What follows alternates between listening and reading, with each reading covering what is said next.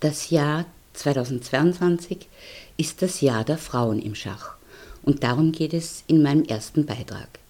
Im Laufe dieses Jahres sollen schachspielende Frauen ganz besonders im Rampenlicht stehen.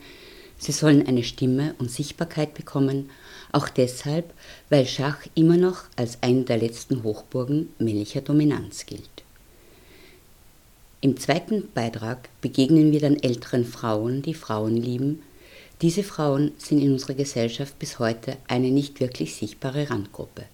Frauenliebende Frauen über 70 haben Corinne Ruffli aus ihrem Leben erzählt und sie hat diese Erzählungen in ihrem Buch Seit dieser Nacht war ich wie verzaubert veröffentlicht. Das Interview mit der Autorin habe ich von Radio Proton übernommen. He played Carol Gunn. His rating was higher,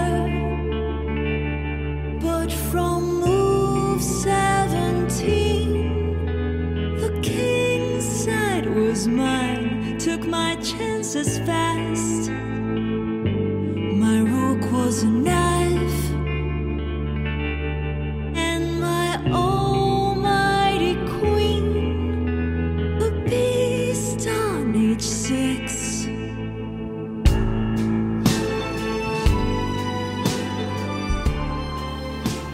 2022 ist, wie schon gesagt, das Jahr der Frauen im Schach. Auch wenn jetzt immer mehr Mädchen und Frauen Schach spielen und immer mehr Eltern für ihre Töchter Schachbretter kaufen, war Schach und ist es immer noch eine vor allem männliche Domäne. Unter den 100 weltbesten Schachspielerinnen gibt es aktuell 99 Männer und nur eine Frau. Woher kommt dieses Ungleichgewicht im Schach? Warum ist die Diskrepanz zwischen Frauen und Männern so groß? Warum sind Frauen im Schach nicht nur, aber auch zahlenmäßig unterlegen? Diese oder ähnliche Fragen werden im Laufe des Jahres immer wieder gestellt und es wird nach möglichen Erklärungen gesucht, denn es gibt noch keine wirklich aussagekräftigen Antworten, um dieses Ungleichgewicht im Schach zu erklären. Warum sind die allermeisten und allerbesten Schachspieler männlich? Und warum spielen sie besser? Spielen sie tatsächlich besser? Natürlich gibt es gängige und abstruse Vorurteile und Gründe, warum Frauen nicht oder noch nicht die allerbesten Schachspielerinnen sind, aber darauf möchte ich hier gar nicht näher eingehen. Man kann nicht sagen, dass Frauen schlechter Schach spielen als Männer, aber es ist sicher, dass viel weniger Frauen als Männer überhaupt Schach spielen und man kann sich fragen, warum so wenige Frauen Schach spielen. Nur 4% aller Mitglieder in den weltweiten Schachclubs sind Frauen. Sicher spielen kulturhistorische Gründe eine Rolle, denn über Jahrhunderte wurden Frauen, bis auf einige Ausnahmen, von Schachbrettern ferngehalten und bis ins 20. Jahrhundert hat es Aufnahmeverbote für Frauen in Schachclubs gegeben.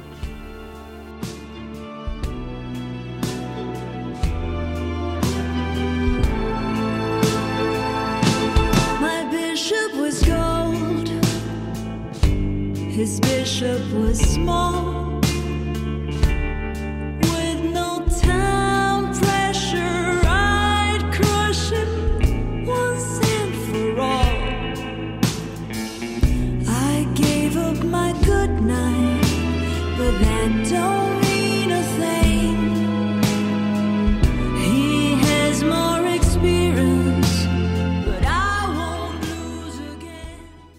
Das Schachspielen hat durch die Lockdown-Situation während der Corona-Pandemie und wohl auch durch den großen Erfolg der Serie Das Damen-Gambit und die Neuverfilmung der Schachnovelle von Stefan Zweig großes Interesse am Schach entfacht und einen richtigen Schachboom ausgelöst.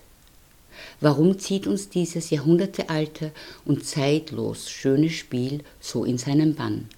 Woraus besteht die Faszination und Begeisterung für diese Welt der 64 Felder, 32 Spielfiguren und unendlich vielen Kombinationen? Schach ist ein sehr tiefes, reiches und komplexes Spiel, das sich nie erschöpft, sondern immer wieder neue Ergebnisse bringt. Nach dem ersten Zug ist es noch einfach. Da können maximal 400 verschiedene Stellungen entstehen. Nach dem zweiten Zug gibt es schon 71.852 Möglichkeiten. Bereits nach dem dritten Zug gibt es 9 Millionen und nach dem vierten Zug 315 Billionen verschiedene Möglichkeiten. Und die Zahl der möglichen Spielverläufe überschreitet die Zahl der Atome im Universum. Oh.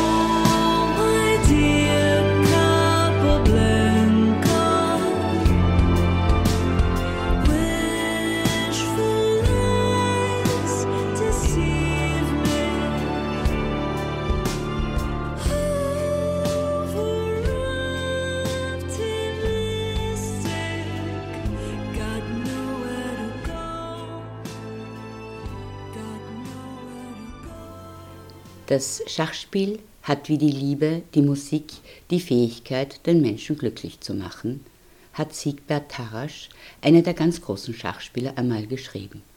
Und ein indisches Sprichwort sagt, das Schachspiel ist wie ein See, in dem eine Mücke baden und ein Elefant ertrinken kann.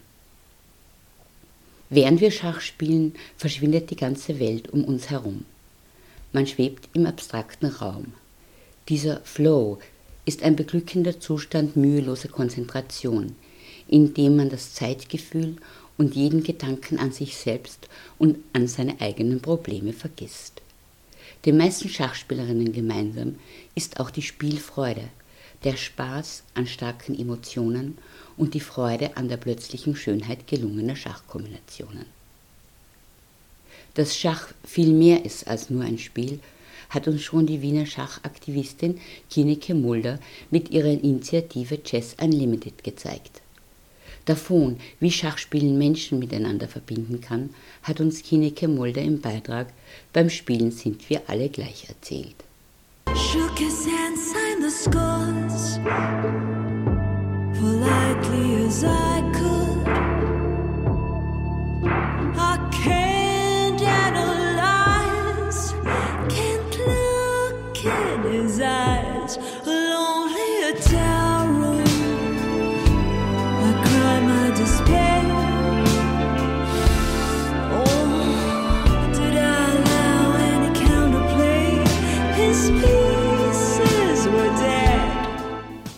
2022 ist das Jahr der Frauen im Schach. Es ist Zeit, schachspielende Frauen besonders ins Rampenlicht zu stellen und Frauen, die in der Schachgeschichte wichtig waren und sind, kennenzulernen. Die erste Schachweltmeisterin und eine der besten Schachspielerinnen aller Zeiten war Vera Menschik. Sie wurde in Russland geboren, ist in ihrer Jugend nach England übersiedelt, hat 1927 die erste Schachweltmeisterschaft der Frauen gewonnen und ihren Weltmeistertitel anschließend mehrfach verteidigt. Zu den bekanntesten Schachspielerinnen aller Zeiten zählen die drei ungarischen Bolger-Schwestern Judith, Sophia und Susa. Sie wurden von ihren Eltern früh gefördert und in Homeschooling unterrichtet, um sich ganz auf ihre Schachkarriere konzentrieren zu können. Diese drei großartigen Schachspielerinnen haben Schachgeschichte geschrieben und auch viel für die Frauen im Schach verändert. Judith Bolger gilt als spielstärkste Schachspielerin der Schachgeschichte und als die bisher erfolgreichste Schachspielerin aller Zeiten. Ihre Karriere als Spitzenschachspielerin hat sie 2014 beendet. Die derzeit stärkste Schachspielerin ist die Chinesin Hu Yifan. Es gibt noch viele andere wichtige schachspielende Frauen, aber ich möchte hier nicht allzu viele Namen aneinanderreihen und allen, die sich für schachspielende Frauen interessieren, das Buch von Jennifer Schahade, in dem Frauen der Schachgeschichte gewürdigt werden und Frauenhandschrift stark spürbar ist, empfehlen. Jennifer Schahade ist selbst Schachspielerin und hat einen eigenen Schachpodcast, Ladies Night, in dem sie ausschließlich mit Schachspielerinnen spricht. Mit ihrem Kunstwerk Not Particularly Beautiful macht sie auf sexuelle Belästigung von Frauen im Schach aufmerksam. I gave up my good night, but I don't.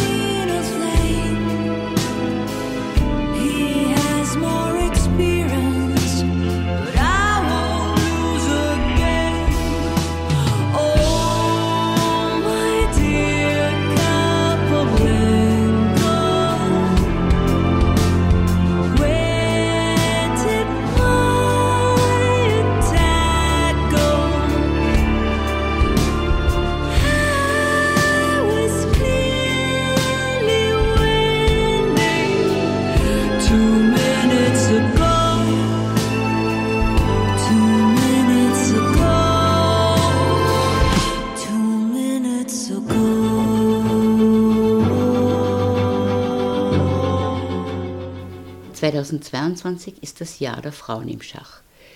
Der internationale Schachverband FIDE hat in Zusammenarbeit mit der FIDE-Kommission für Frauenschach, Michael Busse vom Schachgeflüster Podcast und Lili Hahn von der Chess Sports Association anlässlich dieser Initiative eine neue Podcast-Reihe begonnen, eben mit dem Ziel, Frauen im Schach eine Stimme und Sichtbarkeit zu geben. Lili Hahn, selbst Schachspielerin und Vizepräsidentin der CSA, interviewt beeindruckende Schachfrauen, Schachspielerinnen, Organisatorinnen, Schiedsrichterinnen und andere Persönlichkeiten, um deren Wissen, Erfahrung und Vision mit uns zu teilen. Bis jetzt gibt es Interviews mit Jana Krivek, Jennifer Shahade, Yuhi Fan, Susan Namangale und Fiona Steil-Anthony. Jana Krivek kommt aus Slowenien. Sie ist weibliche Großmeisterin und Universitätsprofessorin und hat vor kurzem ihr Buch Improve Your Life by Playing a Game veröffentlicht. Jennifer Shahade ist schon wie gesagt Schachspielerin. Sie ist auch Pokerspielerin und Buchautorin und macht den Podcast Ladies Night. Susan Namangale kommt aus Malawi. Sie ist die einzige weibliche Präsidentin eines afrikanischen Schachverbands. Yu Hifan ist eine Schachweltmeisterin aus China und Fiona Steil-Anthony ist eine internationale Meisterin der Frauen aus Luxemburg. Ich habe diese Interviews auf der Homepage verlinkt. Auf die weiteren Interviews im Laufe des Jahres können wir schon gespannt sein. Ich habe auch die Homepage von Frau Schach verlinkt. Frau Schach wurde 2013 gegründet und ist ein Ort, wo Frauen unter sich sein können, sich austauschen und voneinander lernen können, wo Frauen jeden Alters ihre Freude und Leidenschaft für Schach mit gleichgesinnten Frauen teilen können. Einmal im Monat treffen sich schachbegeisterte Frauen jeder Spielstärke in Wien, Graz oder auch in Bregenz. Gespielt wird sogenanntes Kaffeehausschach, das heißt mit Freude und Eifer, aber bei entspannter und lockerer Atmosphäre.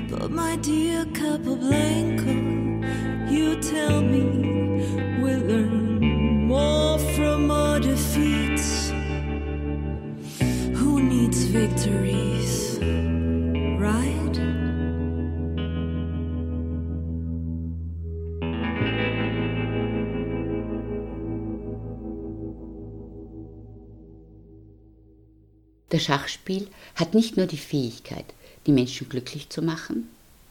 Schach bringt die Menschen zusammen. Schach schult das kreative Denken und trainiert das Gedächtnis. Schach hilft Kindern und Jugendlichen, ist gut für Erwachsene jeden Alters und hilft uns bis ins hohe Alter den Geist rege zu halten. Und das hohe Alter ist auch mein Übergang zum nächsten Beitrag Spätes Glück.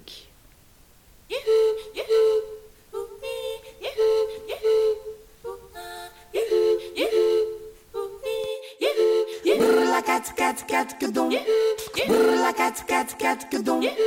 Brrla cat cat cat gedon. Brrla cat cat gedon. J'examine et je fulmine. Moi la carabine, ça me dit. Mais vous, je vous ai là, ma poitrine, je m'incline. Je vous fais signe. Brrla cat cat cat kedon. Brrla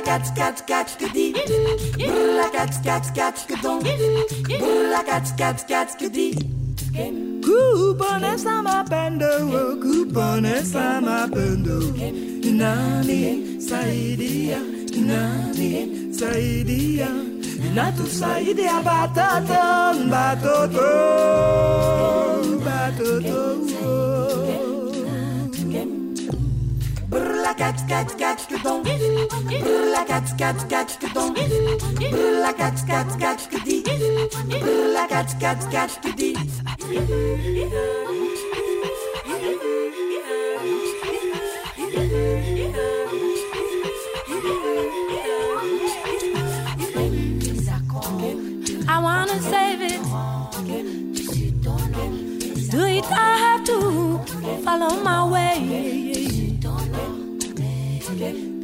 faut sauver, il faut sauver tout. Et je dis, brûle la 4 4 qui bidon, brûle la 4 4 4 qui tire, brûle la 4 4 4 bidon, brûle la 4 4 4 qui tire, brûle la 4 4 4 qui don, brûle la 4 4 4 qui tire, brûle la 4 4 4 qui don, brûle la 4 4 4 qui tire, ah, Get, get, get, get, get, get, get.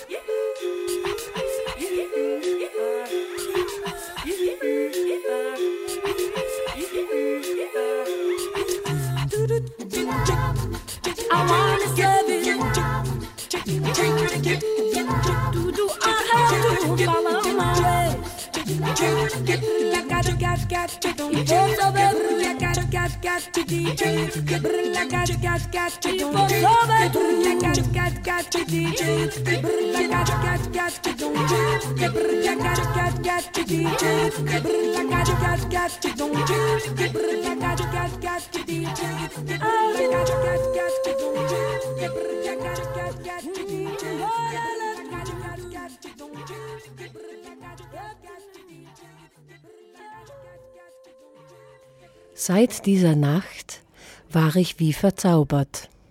Frauenliebende Frauen über 70 erzählen. So lautet der Titel des Buches von Corinne Rufli, das am 17. Februar im Kesselhaus in Bregenz präsentiert wurde. Eingeladen haben die Grünen andersrum Österreich und Vorarlberg. Seit dieser Nacht war ich wie verzaubert. Frauenliebende Frauen über 70 erzählen ist keine Neuerscheinung. Es erschien 2015 beim Verlag Hier und Jetzt, Verlag für Kultur und Geschichte in der Schweiz. Das auf Interviews basierende Buch erzählt die Geschichte von elf Frauen, die Frauen lieben. Und es sind Frauen über 70, die porträtiert werden. Sie alle wurden in einer Zeit geboren, als es noch gar keine Begriffe für die Liebe zu Frauen gab. Allein die Tatsache, dass Frauen eine selbstständige Sexualität haben, war noch nicht überall anerkannt. So ermöglicht dieses Buch, sich ein Bild zu machen über die Geschichte von lesbischen Frauen, aber auch Frauen an sich, die in einer engen Welt ohne Vorbilder einen ungewöhnlichen, oft schwierigen Weg gehen mussten. Corinne Rufli stand Proton nach der Buchpräsentation für ein Interview zur Verfügung. Corinne Rüffli, du bist Journalistin und Historikerin. Du hast deinen Job hingeschmissen, damit du ein Buch schreiben kannst. Wie schwer war es, die Recherchearbeit zu machen, Frauen zu finden, die zum Thema Frauen lieben Frauen reden, ihre Geschichte erzählen? Also zu Beginn denkt man ja, es ist eigentlich ganz unmöglich, denn das ist ja genau diese Generation von lesbischen Frauen, die eben nicht offen war und ja nicht darüber geredet hat, äh, in einer Zeit, in der das auch nie ein Thema war. Aber dennoch äh, war es mir möglich, diese Frauen zu finden. Und zwar habe ich sehr viele Kontakte zu, ich sag mal, äh, lesbischen Frauen, die circa 50, 60 Jahre alt sind. Und die haben mir Kontakte vermittelt. Und ich habe eigentlich überall einfach geschaut, wo könnte es noch Frauen geben. Und bin allen Hinweisen nachgegangen, bis ich dann Frauen gefunden hatte, die bereit waren, mit mir über ihr Leben zu sprechen. Ich weiß jetzt nicht, wie viele Geschichten in deinem Buch versammelt sind. Hast du viel aussortieren müssen? In meinem Buch sind elf Frauen drin. Ich konnte mit elf Frauen über ihr Leben sprechen. Die haben mir alle ihre Lebensgeschichte erzählt.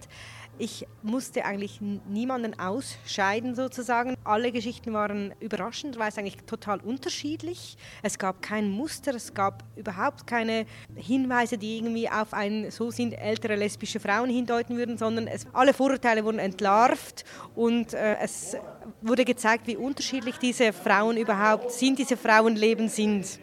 Aber das bedeutet, dass du die Vorauswahl schon getroffen hast, bevor du die Interviews denn äh, geführt hast? Nein, so war es nicht. Also ich hatte für meine wissenschaftliche Arbeit, die ich ja zuerst vor dem Buch gemacht habe, da waren acht Frauen drin und eine Frau wollte dann aber nicht im Buch drin sein. Das waren persönliche Gründe. Sie konnte nicht öffentlich dazu stehen. Sie wollte ihre Geschichte nicht in einem Buch drin sehen. Und dann habe ich noch andere Frauen gesucht, die mitmachen wollten. Und, und so ist es dann zu diesen elf Frauen gekommen. Also war es schon ein bisschen komplizierter, diese Frauen zu finden? Natürlich ist es nicht einfach, ganz klar. Man sieht es den Frauen nicht an und es ist auch nicht einfach, wie spricht man das überhaupt an? Wenn man mit dem Wort sind sie lesbisch kommt, dann ist das mal ganz falsch. Denn viele Frauen aus dieser Generation, die bezeichnen sich nicht als lesbisch, die haben andere Bezeichnungen oder eben gar keine Bezeichnungen für sich selber. Und da muss man auch ganz äh, vorsichtig eigentlich sich herantasten an die Frauen und auch eine Sprache finden, die funktioniert. Lesbisch, jetzt ist das Wort gefallen.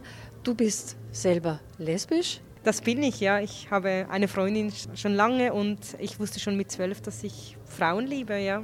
Und wie hat sich das für dich gestaltet, wie du mit zwölf dort drauf gekommen bist? Das war nicht einfach, überhaupt nicht. Das war noch die Zeit vor dem Internet zum Beispiel. Also ich musste noch heimlich irgendwie in Bibliotheken Bücher lesen gehen zum Thema und mich überhaupt irgendwie zu informieren versuchen.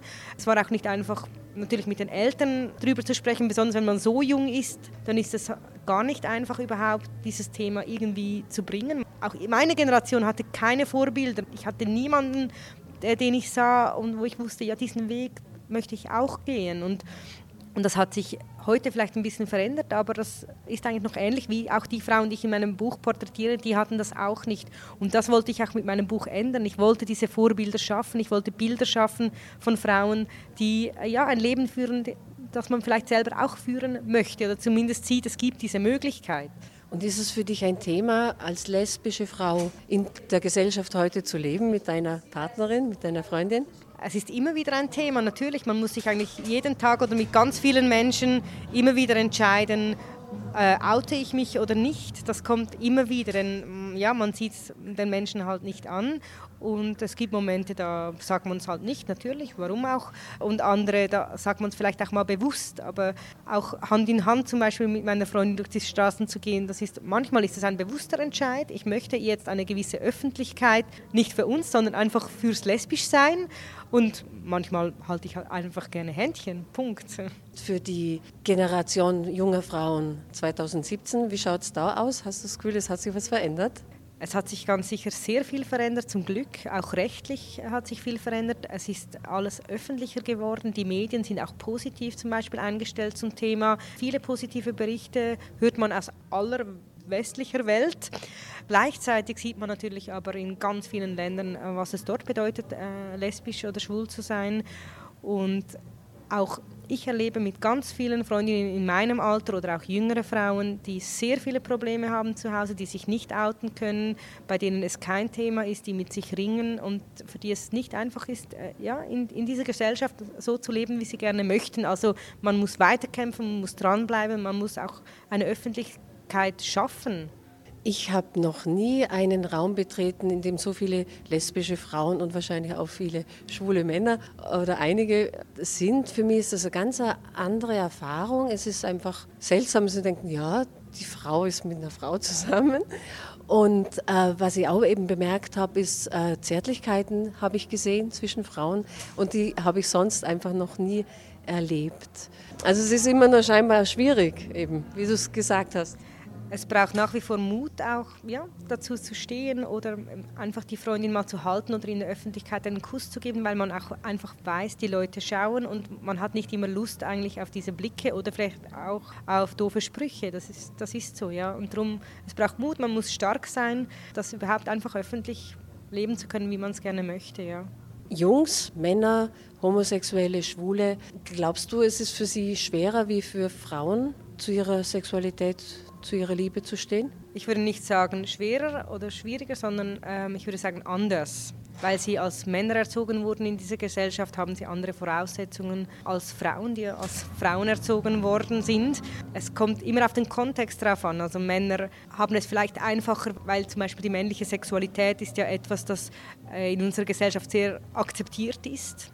Und die weibliche Sexualität gibt es eigentlich nicht, wird tabuisiert und darum werden lesbische Frauen, also zwei Frauen, zwei weibliche Sexualitäten, werden noch mehr tabuisiert. Das ist kein Thema, das gibt es eigentlich nicht und wird auch heute noch oft verschwiegen. Und, und das ist so, also bei lesbischen Frauen werden oft einfach verschwiegen und über Schwule wird vielleicht geflucht. Und das ist beides hat Vor- und Nachteile sozusagen, so um öffentlich sein zu können in dieser Gesellschaft ich habe so diesen Eindruck gewonnen, Frauen, eben so wie sie sozialisiert sind, sind eben eher sanfter, sind die leiseren und deshalb eben werden sie auch eher verschwiegen. Und deshalb passiert ihnen auch nichts, also weniger. Homosexualität stand unter Strafe lange Zeit. Ich weiß nicht, ob Frauen je von diesem Gesetz betroffen waren. Wie die Gesetzgebung in Österreich ist, weiß ich nicht genau, in der Schweiz also, oder allgemein gibt es in der ganzen Welt sehr selten Gesetze gegen die Sexualität zwischen Frauen. Und das bedeutet ja eben wieder diese Tabuisierung vom Thema. Es gibt es nicht. Und äh, es kann sein, dass Männer vielleicht mehr von Gewalt betroffen sind, weil sie schwul sind. Bei lesbischen Frauen hieß das aber seit jeher, dass diese Frauen aber dafür einfach geheiratet hatten, oft einen Mann geheiratet hatten und dann in einer Beziehung waren, die sie vielleicht nicht wollten, aus Schutz und dann aber nicht mehr geschützt waren, weil sie ja in einer Ehe drin waren. Also das ist so, man muss immer abwägen und kann nicht einfach sagen, es ist äh, schwieriger als schwuler Mann oder als Frau. Es ist wirklich oft sehr unterschiedlich, einfach die Wahrnehmung und wie das dann vielleicht auch in Diskriminierung oder auch in Gewalt enden könnte. Ja. Du bist seit 2015 mit dem Buch unterwegs. Was ist etwas, das du erlebt hast, was sich da irgendwie ergeben hat einfach? Ja, ich bin seit ja, bald zwei Jahren mit meinem Buch unterwegs und das ist für mich unglaublich. Es ist ein Geschenk, dass ich das äh, sein kann, mit diesem Buch, mit diesen Geschichten, mit diesen Frauen unterwegs zu sein. Und für mich ist das Wichtigste und auch der Grund, warum ich das mache, ist, weil ich merke, dass es wichtig ist. Ich sehe, dass es für die Menschen, die an die Lesungen kommen, auch etwas Neues und etwas Beglückendes ist, überhaupt mal diese Geschichten zu hören in einem positiven Zusammenhang und auch zu sehen, dass sie ein Teil diesen Geschichten sind und auch über ihre eigene Geschichte dann auch nachdenken und sie in einen Zusammenhang wieder setzen. Und das finde ich spannend. Aber auch zusätzlich, dass die Generationen zusammenkommen. Es hat oft ältere Frauen, mittelalterliche Frauen oder ganz junge Frauen an meinen Lesungen und zum Glück auch immer mal wieder ein paar Männer. Und das gibt auch immer wieder gute Diskussionen und ein, ein spannender Austausch. Und es ist mir wichtig, diese Sichtbarkeit zu schaffen, allgemein für lesbische Frauen, aber auch jetzt spezifisch auch für, für ältere lesbische Frauen und, ihnen eine Stimme zu geben. Wo es keine Vorbilder gibt, ist es schwierig, eine Erklärung oder einen Weg für die eigenen Gefühle zu finden. Ein Vorbild haben, zu wissen, dass Mann Frau nicht absonderlich ist, sondern einfach eine ganz eigene Art der Liebe hat, ist für Menschen, die nicht den Normen der Mehrheitsgesellschaft entsprechen, sehr wichtig. Ihnen ist das Buch Seit dieser Nacht war ich wie verzaubert, frauenliebende Frauen über 70 erzählen, zu empfehlen, aber auch allen Menschen, die sich ein Bild davon machen wollen, was es früher einmal bedeutet hat, Frau zu sein. Und auch darüber, dass es sich immer noch lohnt, Position zu beziehen für Gleichberechtigung. Und was die Liebe betrifft, jeder Mensch wünscht sich Liebe zu erhalten und zu geben. Liebe hat kein Geschlecht. Das war Reingehört. Die Sendung mit den guten Nachrichten aus dem Rheintal Vorarlberg und oder den angrenzenden Ländern. Heute gestaltet von Ruth Kannermüller für Proton, das freie Radio.